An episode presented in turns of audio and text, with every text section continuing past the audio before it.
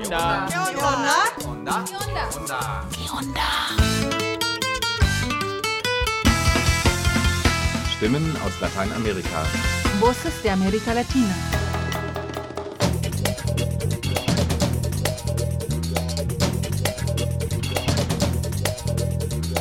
Hallo und willkommen zum Honor Info 572. Wie ihr vielleicht wisst oder zumindest wissen solltet, steht der 11. September in Chile für den 50. Jahrestag des Putsches gegen Salvador Allende und damit für den Beginn einer langen, finsteren Zeit für viele Chileninnen, die bis heute noch nicht überwunden ist. Wir beginnen unsere Sendung daher mit einem kurzen Interview zu Chile. Carlos Gomez hat untersucht, wie sowohl in der DDR als auch in Westdeutschland mit Denkmälern und Wandbildern an den Putsch in Chile erinnert worden ist. Von der weltweiten Nahrungsmittelkrise sind über 340 Millionen Menschen betroffen. Zur Lösung dieser Krise könnte die urbane Landwirtschaft beitragen. Insbesondere in Ländern des globalen Südens gibt es bereits einige erfolgreiche Erfahrungen. In der kolumbianischen Hauptstadt Bogotá zeigt das Projekt Urtopia die Bedeutung urbaner Gärten für die lokale Ernährungsunabhängigkeit. Die kolumbianische Soziologin Maria Alejandra Villamil berichtet. Und was ist eigentlich Klimagerechtigkeit? In der mittlerweile 15. Folge des Podcasts Ausgetauscht vom NPLA, also von uns, und der freiwilligen Entsendeorganisation IKIA haben wir uns mit diesem Thema beschäftigt. Die in ihre lateinamerikanischen Zielländer ausreisenden Freiwilligen haben das Bildungsprojekt Formando Rutas kennengelernt. Sie haben sich gefragt, wie sie die Proteste gegen den sogenannten grünen Kolonialismus im globalen Süden auch im Norden sichtbar machen können. Eine interessante halbe Stunde wünschen wir vom Onda Info.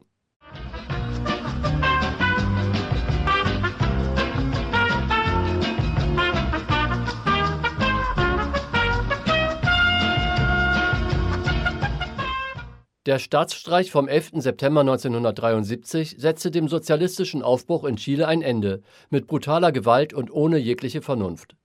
Viele Leben, die wir auf unserer Website Aliennes Internationale dokumentieren, nehmen an diesem Tag eine neue Richtung.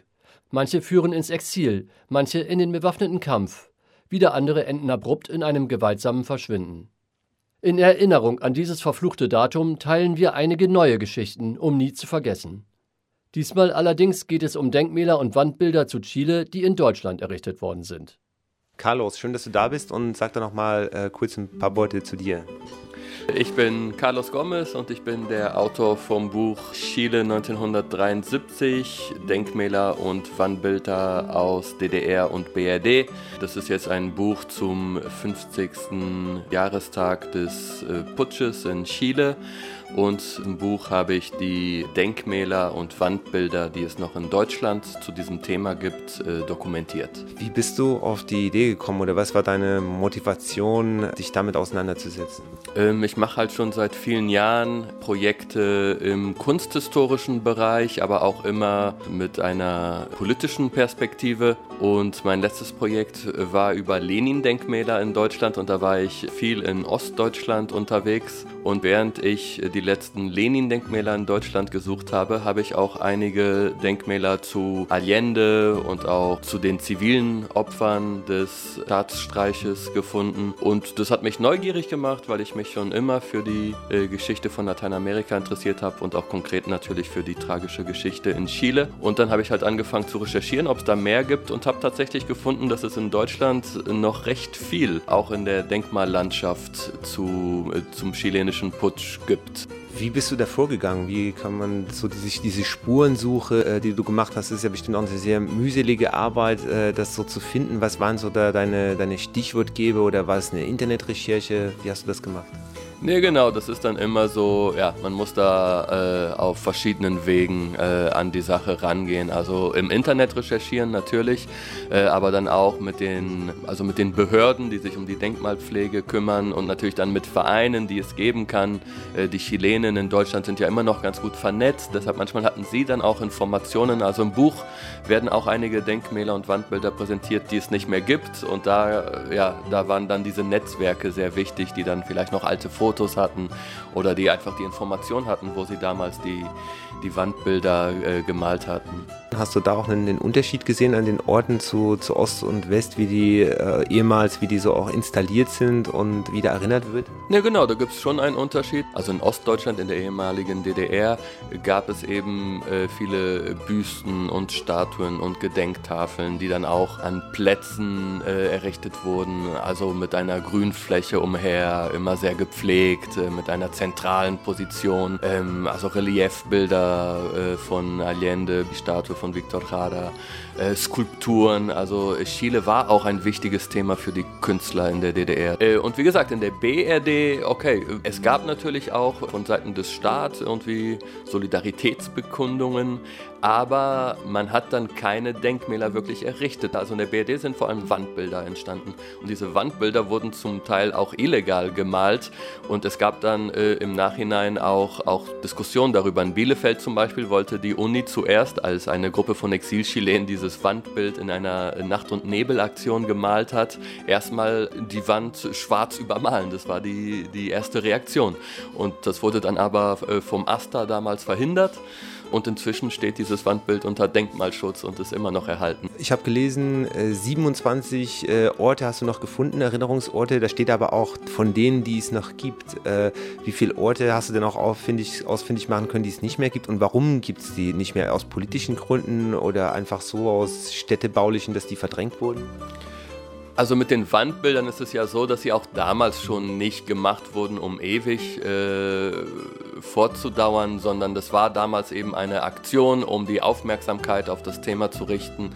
Ähm, aber wenn ein Wandbild draußen steht, ne, dann ist es normal, dass es nach einigen Jahren äh, verblasst.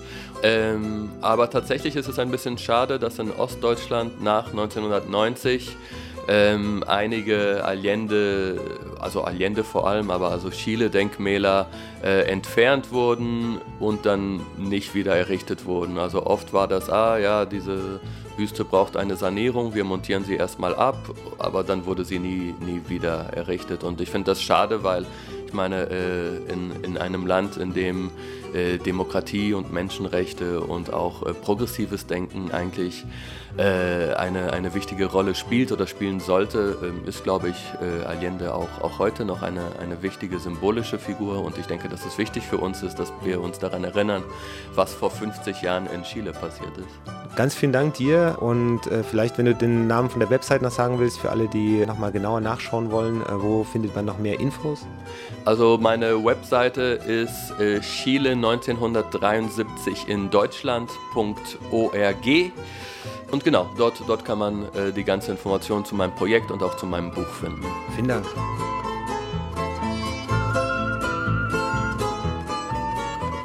Weitere Reportagen zum sozialistischen Aufbruch in Chile und dem Militärputsch vor 50 Jahren gibt es bei Punal und unserer Themenseite Allendes Internationale.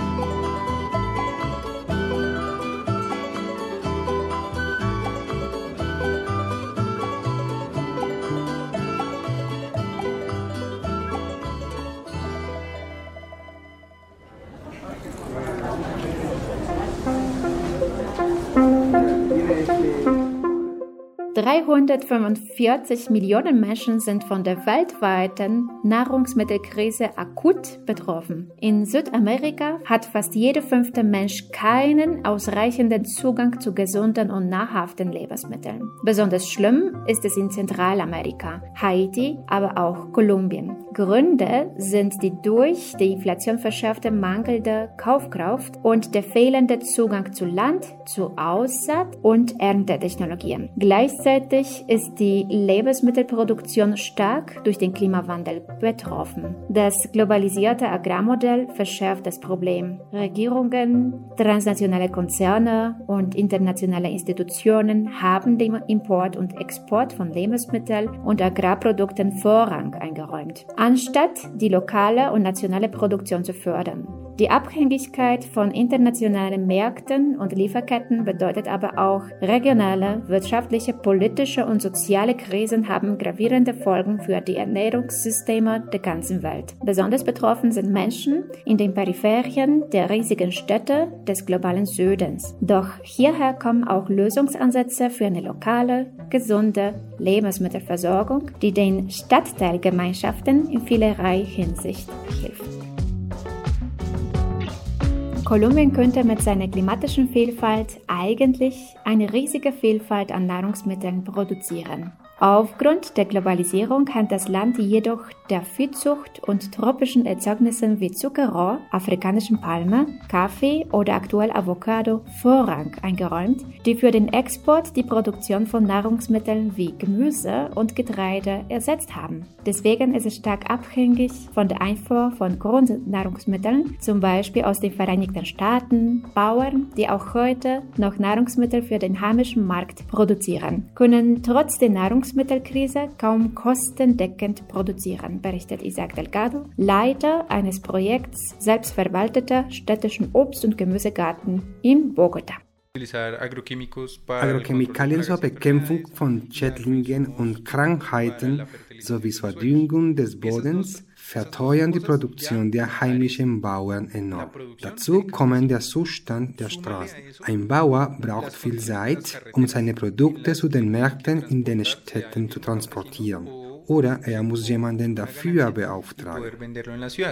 Staatliche oder privatwirtschaftliche Anreize oder gar Unterstützung der heimischen Produktion gibt es in Kolumbien kaum. Die Situation hat dazu geführt, dass viele Menschen aufgrund der hohen Preise keinen Zugang zu Nahrungsmitteln haben. Die Nahrungsmittelkrise hat also nicht direkt mit einer Nahrungsmittelknappheit zu tun, sondern mit Preisspekulationen und den Schwierigkeiten bei der Vermarktung und Verteilung. Verschiedene internationale Organisationen und soziale Bewegungen haben Alternativen zur Überwindung der Krise vorgeschlagen, wie zum Beispiel kurze Vermarktungskreisläufe, die den Weg zwischen Erzeugen und Verbrauchern verkürzen. Es braucht eine größere Vielfalt angebauter Nahrungsmittel, die Konzentration auf eine ökologische Produktion, den Erhalt des eigenen Staatsguts, eine bürgernahe Lebensmittelverwaltung sowie die Anerkennung und Unterstützung von lokalen Kleinerzeugern. In diesem Panorama sind die städtischen Gärten eine Alternative zur Krise.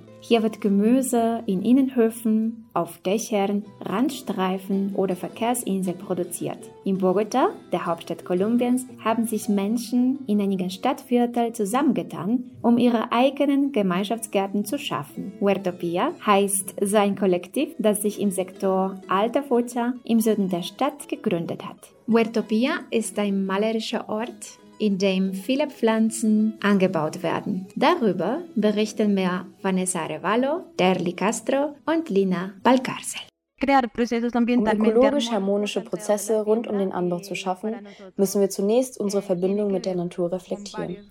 Wir müssen die Zyklen der Natur und der Mutter Erde respektieren. Wir müssen zur Erde, sprichwörtlich zu den Wurzeln zurückkehren, unser Wissen darüber erhalten und neu erlernen. Um dieses gemeinschaftliche Werk im Einklang mit der Natur nachhaltig betreiben zu können, muss es aus unserer Sicht definitiv antikapitalistisch und antipatriarchalisch sein. Die Hauptakteure dieser Prozesse sind die Bewohner der Stadtviertel selbst. Das sind Menschen, die zumeist sozial ausgegrenzt oder benachteiligt sind. Ihnen geht es nicht nur darum, Alternativen für Ernährung zu schaffen, sondern auch das soziale Gefüge im Viertel neu aufzubauen. Die BewohnerInnen des Alte Futscha haben traditionell am Übergang von Stadt zum Land gelebt. Später sind viele Familien, die von ihrem Land in andere Teilen Kolumbiens vertrieben worden waren, hierher gekommen und haben sich in der Peripherie dieser heute riesigen Stadt angesiedelt. Wir wollen erreichen, dass wir als BewohnerInnen unser Stadtviertel unser Territorium wertzuschätzen lernen und uns ermächtigen, um in diesem Territorium würdevoll leben zu können. Alle, die ihren Sandkorn beitragen wollen bei der gemeinschaftlichen Arbeit durch die Teilnahme an Diskussionen und Workshops, sind willkommen. Städtische Gemeinschaftsgärten zeichnen sich dadurch aus, dass sie die Vielfalt fördern, nicht nur in Bezug auf die Menschen, die daran teilnehmen, sondern auch in Bezug auf die von ihnen angebauten Pflanzen. Wir halten es für ganz wichtig, die Vielfalt der Pflanzenarten im Garten zu fördern. Denn Vielfalt dient dem Nährstoffhaushalt im Boden. Biodiverse Gärten sind resistenter gegen schädliche und klimatische Schwankungen. Sie helfen sich also gegenseitig und uns, um einen selbsttragenden gemeinschaftlichen Anbau in den Gärten zu ermöglichen.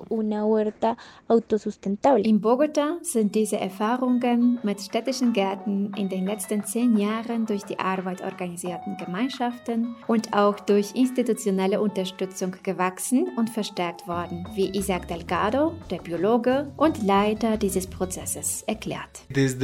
Seit 2004 wurde ein Projekt zur Stärkung der städtischen Landwirtschaft ins Leben gerufen, damit die Menschen in der Stadt lernen können, wie man zu Hause in der Stadt Gemüse anbaut. Dieser Prozess wurde dann 2014 und 2019 wiederholt, mit Höhen und Tiefen abhängig von den Regierungen, die für die Budgets in der Stadt verantwortlich waren. Die Pandemie war ein entscheidender Moment, denn mit ihr verschlimmerten sich die genannten Probleme der Nahrungsmittel Lebensmittelversorgung in den Vierteln, sodass die urbane Landwirtschaft in den Mittelpunkt rückt. Nach Angaben des Botanischen Gartens gibt es in Bogota etwa 4000 Gemüsegärten, von denen viele gewisse institutionelle Unterstützung erhalten. Sie haben auch die Möglichkeit, die Produkte ihrer Gärten auf den städtischen Bauernmärkten zu verkaufen, die zweimal im Monat im Botanischen Garten stattfinden. Jeder und jeder kann hier Obst und Gemüse kaufen und die Menschen treffen kann, die sie angebaut und geerntet haben. Diese Gärten stellen auch eine wichtige Alternative für die Verwendung von organischen Abfällen dar, die in den Städten anfallen, wie zum Beispiel Obstschalen, Gemüsereste oder Eierschalen.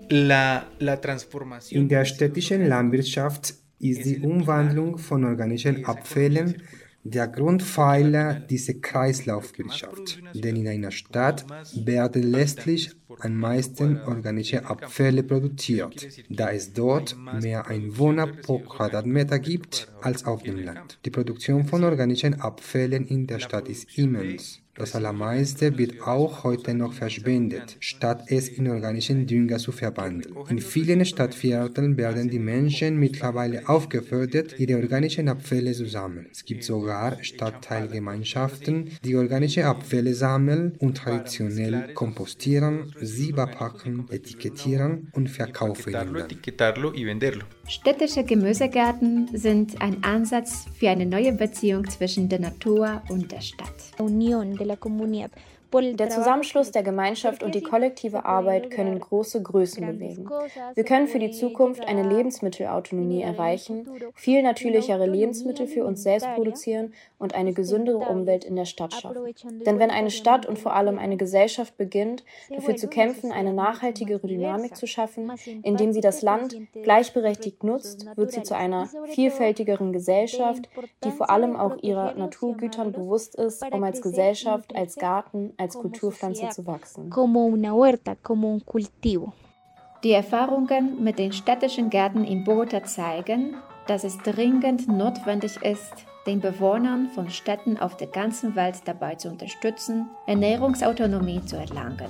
Das ist nicht nur entscheidend für die Nahrungsmittelversorgung der Zukunft, es trägt auch zum Wiederaufbau des sozialen Gefüges in Kontexten wie Bogota bei, wo viele Menschen aufgrund von Gewalt, Migration und Binnenvertreibung in äußerst prekären Verhältnissen leben.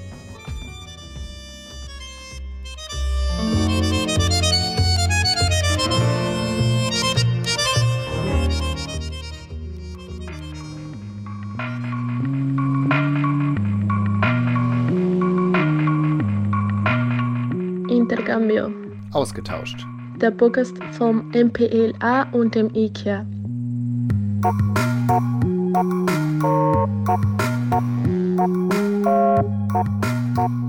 Also die erste Frage ist, ob euch der Begriff Klimagerechtigkeit was sagt und wenn ja, was das ist. Nee, ich glaube, ich bin mir gerade auch nicht ganz sicher, sag ehrlich. Ja, so nebenbei. Ich vermute, dass irgendwas mit dem Klimawandel zu tun haben könnte. Dafür muss man die Vorbereitungsbriefe gelesen haben, ne? Nee, auch nicht. Steht da nicht drin. Ähm, Kennen Sie den Begriff Klimagerechtigkeit? Ich stelle mir unter Klimagerechtigkeit vor, dass äh, alle Länder was dazu beitragen. Klima, ja, Gerechtigkeit auch, zusammen nee. Sagt dir der Begriff Klimagerechtigkeit etwas? Nicht wirklich. Naja, ich würde jetzt mal vermuten, dass halt manchen so, äh, ich sag mal, die westlichen Länder äh, eher klimaschädlich unterwegs sind und das dann aber halt die im globalen Süden abbekommen, die gar nichts dafür können. Und das ist nicht gerecht.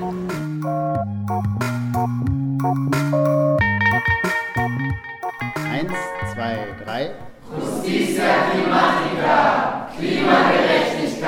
Mit diesem Thema haben wir uns auf dem Vorbereitungsseminar der IKEA-Freiwilligen auf der Burg Ludwigstein im Juli 2023 beschäftigt. Wir, also Carlos und Tobi, haben einen Tag lang die in lateinamerikanische Länder ausreisenden Freiwilligen begleitet und zusammen diesen Podcast erstellt.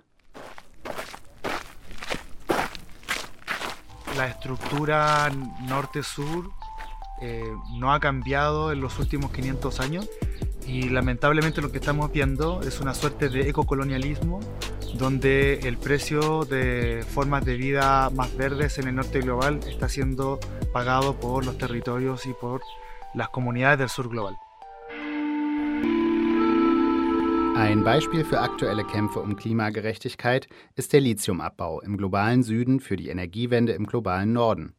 Doch der Abbau zerstört dort, weit weg von grünem Verkehr, die Landschaft und bringt vor Ort keine Verbesserung. Um mehr über dieses Thema zu erfahren, haben wir uns das Medienprojekt Formando Rutas im Internet angeschaut. Rund um das Thema Elektromobilität in Deutschland und den Lithiumabbau in der Atacama-Wüste in Chile werden dort Videos veröffentlicht. No podemos eh, reproducir esta, estas dinámicas coloniales bajo la excusa de salvar el planeta o de descarbonizar la economía. Ramón Balcázar von der indigenen Beobachtungsstelle des Abbaugebietes in der Atacama-Wüste bezeichnet den Lithiumabbau für die Elektromobilität in Europa als sogenannten grünen Kolonialismus, der das jahrhundertealte Projekt der Ausbeutung des globalen Südens durch den Norden fortsetzt. Während in Deutschland Elektroautos als die Lösung für nachhaltigen Verkehr gelten, werden die fatalen Folgen des Abbaus der notwendigen Stoffe wie Lithium im Kauf genommen. Das kritisiert auch Jan Otto von der deutschen Gewerkschaft IG Metall im Video von Formando Rutas. Wir müssen vor allem die Frage klären, was passiert mit Sachen, die wir ja zum Teil auch aus Regionen holen, wo ja auch Blut äh, daran klebt. Es kann einfach nicht sein, dass auf dem Rücken der Menschen, der Beschäftigten, aber auch der Menschen in anderen Ländern wir unseren Wohlstand hier aufbauen. Es geht nicht. Es wird uns nicht weiterhelfen, wenn wir weiter im Raubtierkapitalismus leben, wo die Rendite die höchste Form äh, von allem ist, also der sozusagen Gesetzgeber, sondern wir müssen darüber nachdenken, wie können wir das alles in Einklang bringen. Ja, wir brauchen vielleicht an bestimmten äh, Punkten auch einfach weniger Mobilität.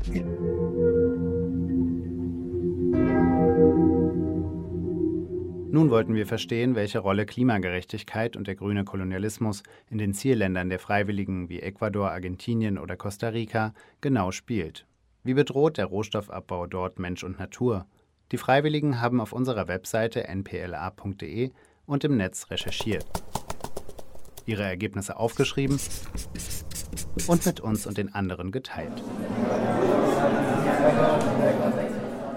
Ich würde dann einmal über den grünen Kolonialismus sprechen und darunter versteht man erstmal, dass ähm, ja, Leute, Menschen im globalen Süden für den Naturschutz im ähm, globalen Norden ausgebeutet werden, also für die äh, mit den Ressourcen und ähm, auch mit ihren Möglichkeiten. Dabei ähm, gibt es sehr, sehr viele Probleme, die damit einhergehen für die Menschen, die im globalen Süden leben, vor allem für die indigene Bevölkerung. Ähm, und zwar ist Ecuador generell ein Land mit einer sehr, sehr großen Verteilung und äh, sehr, sehr vielen sozialen Ungleichheiten äh, und generell auch ein sehr, sehr armes Land. Es gibt zum Beispiel die Armutsgrenze von 3,65 Dollar am Tag, also an Einkommen, und da liegen 65 Prozent der Bevölkerung drunter. Das heißt, äh, genau, insgesamt ist es ein super, super armes Land. Und äh, genau, dann gibt es eben noch so, ich sag mal, Disparitäten zwischen ähm, der indigenen Bevölkerung und eben dem anderen Teil der Bevölkerung. Äh, und da kommt es auch zu ein wenig Segregation und eben super ja, sozialer Ungleichheit. Wie sieht es denn aus für die Leute, die da arbeiten? Wie sind die Arbeitsbedingungen so? Wie gerade einmal angesprochen, ist Costa Rica ja der führende Ananasexporteur mit 865 Millionen US-Dollar Umsatz. Ähm, allerdings sind die Arbeitsrechte auf den Plantagen äh, sehr, ja, oder werden drastisch immer verletzt. Und äh, vor allem giftige Pestizide werden eingesetzt, was dann zu Schäden für die Natur und auch vor allem für die Gesundheit der Arbeiter dort führt. Zum Beispiel ähm, gehen daraus Dinge wie Magenkrebs oder äh, eine ja, erhöhte Anzahl von Fehlgeburten in den Bereichen, wo die Plantagen sind. Ähm, und auch die Bezahlung reicht nicht, um den Familien einen ja, genügenden Lebensstandard zu ermöglichen. Der sogenannte grüne Kolonialismus von heute macht dabei weiter, womit der alte Kolonialismus begonnen hat, indem stets Rohstoffe und Arbeitskraft zum Wohle des Nordens geschürft werden.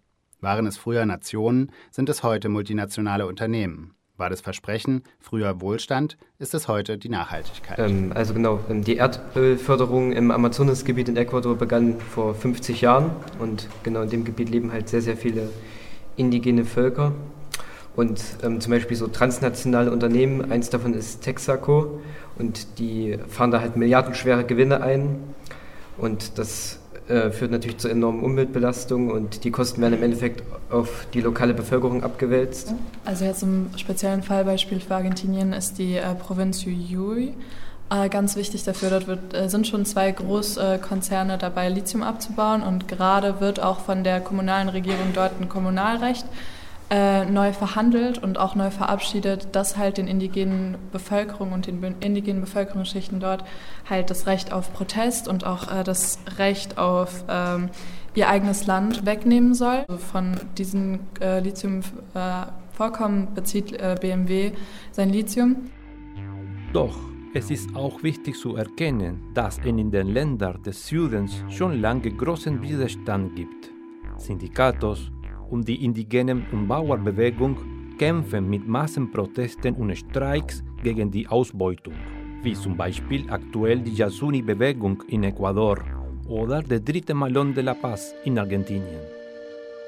Okay, und warum würdet ihr sagen, dass es wichtig ist, darüber zu sprechen? Ja, weil wir halt hier eine Verantwortung tragen. Also unser Wohlstand hier beruht ja eigentlich auch irgendwie so ein bisschen auf, äh, auf deren Ausbeutung.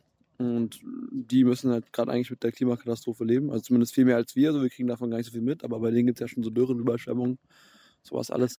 Ich glaube halt so gerade so Bio und so Nachhaltigkeit hat eher einen sehr positiven Ruf in, im globalen Norden. Vielleicht ist es auch wichtig, das zu thematisieren, dass man weiß, dass es eben auch negative Folgen hat, gerade für den globalen Süden und irgendwie dieses nur positive Image irgendwie so ein bisschen auch ins Gleichgewicht bringt. Besonders die Freiwilligen haben dabei eine wichtige Rolle der Vermittlung der kolonialen Kontinuitäten und beim Einsatz für globale Klimagerechtigkeit.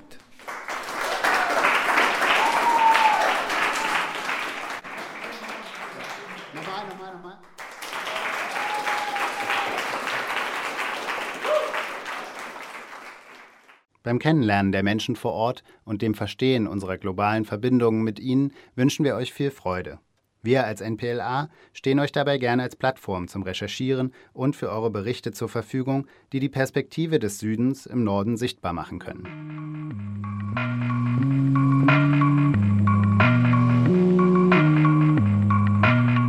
Intercambio. Ausgetauscht. Der Podcast vom MPLA und dem IKEA. Ja, man kann ja nur helfen, wenn man, weiß, wenn man weiß, was das Problem ist und das Problem auch erkannt hat. Wenn ich die Augen zumache und das Problem nicht sehe, dann werde ich auch nicht helfen. Und damit vielen Dank an alle Teilnehmenden und bis zum nächsten Mal. Willst du reinreden? Nein, nein, nein. ich habe Einspruch. Ich weiß, ich weiß gar nicht, wie man das ausmacht jetzt. Für diese Sendung verwenden wir Berichte von freien Radios, Agenturen und Korrespondentinnen aus Lateinamerika. Weitere Beiträge und Texte von Ponal findet ihr auf der Internetseite des Nachrichtenpool Lateinamerika www.npla.de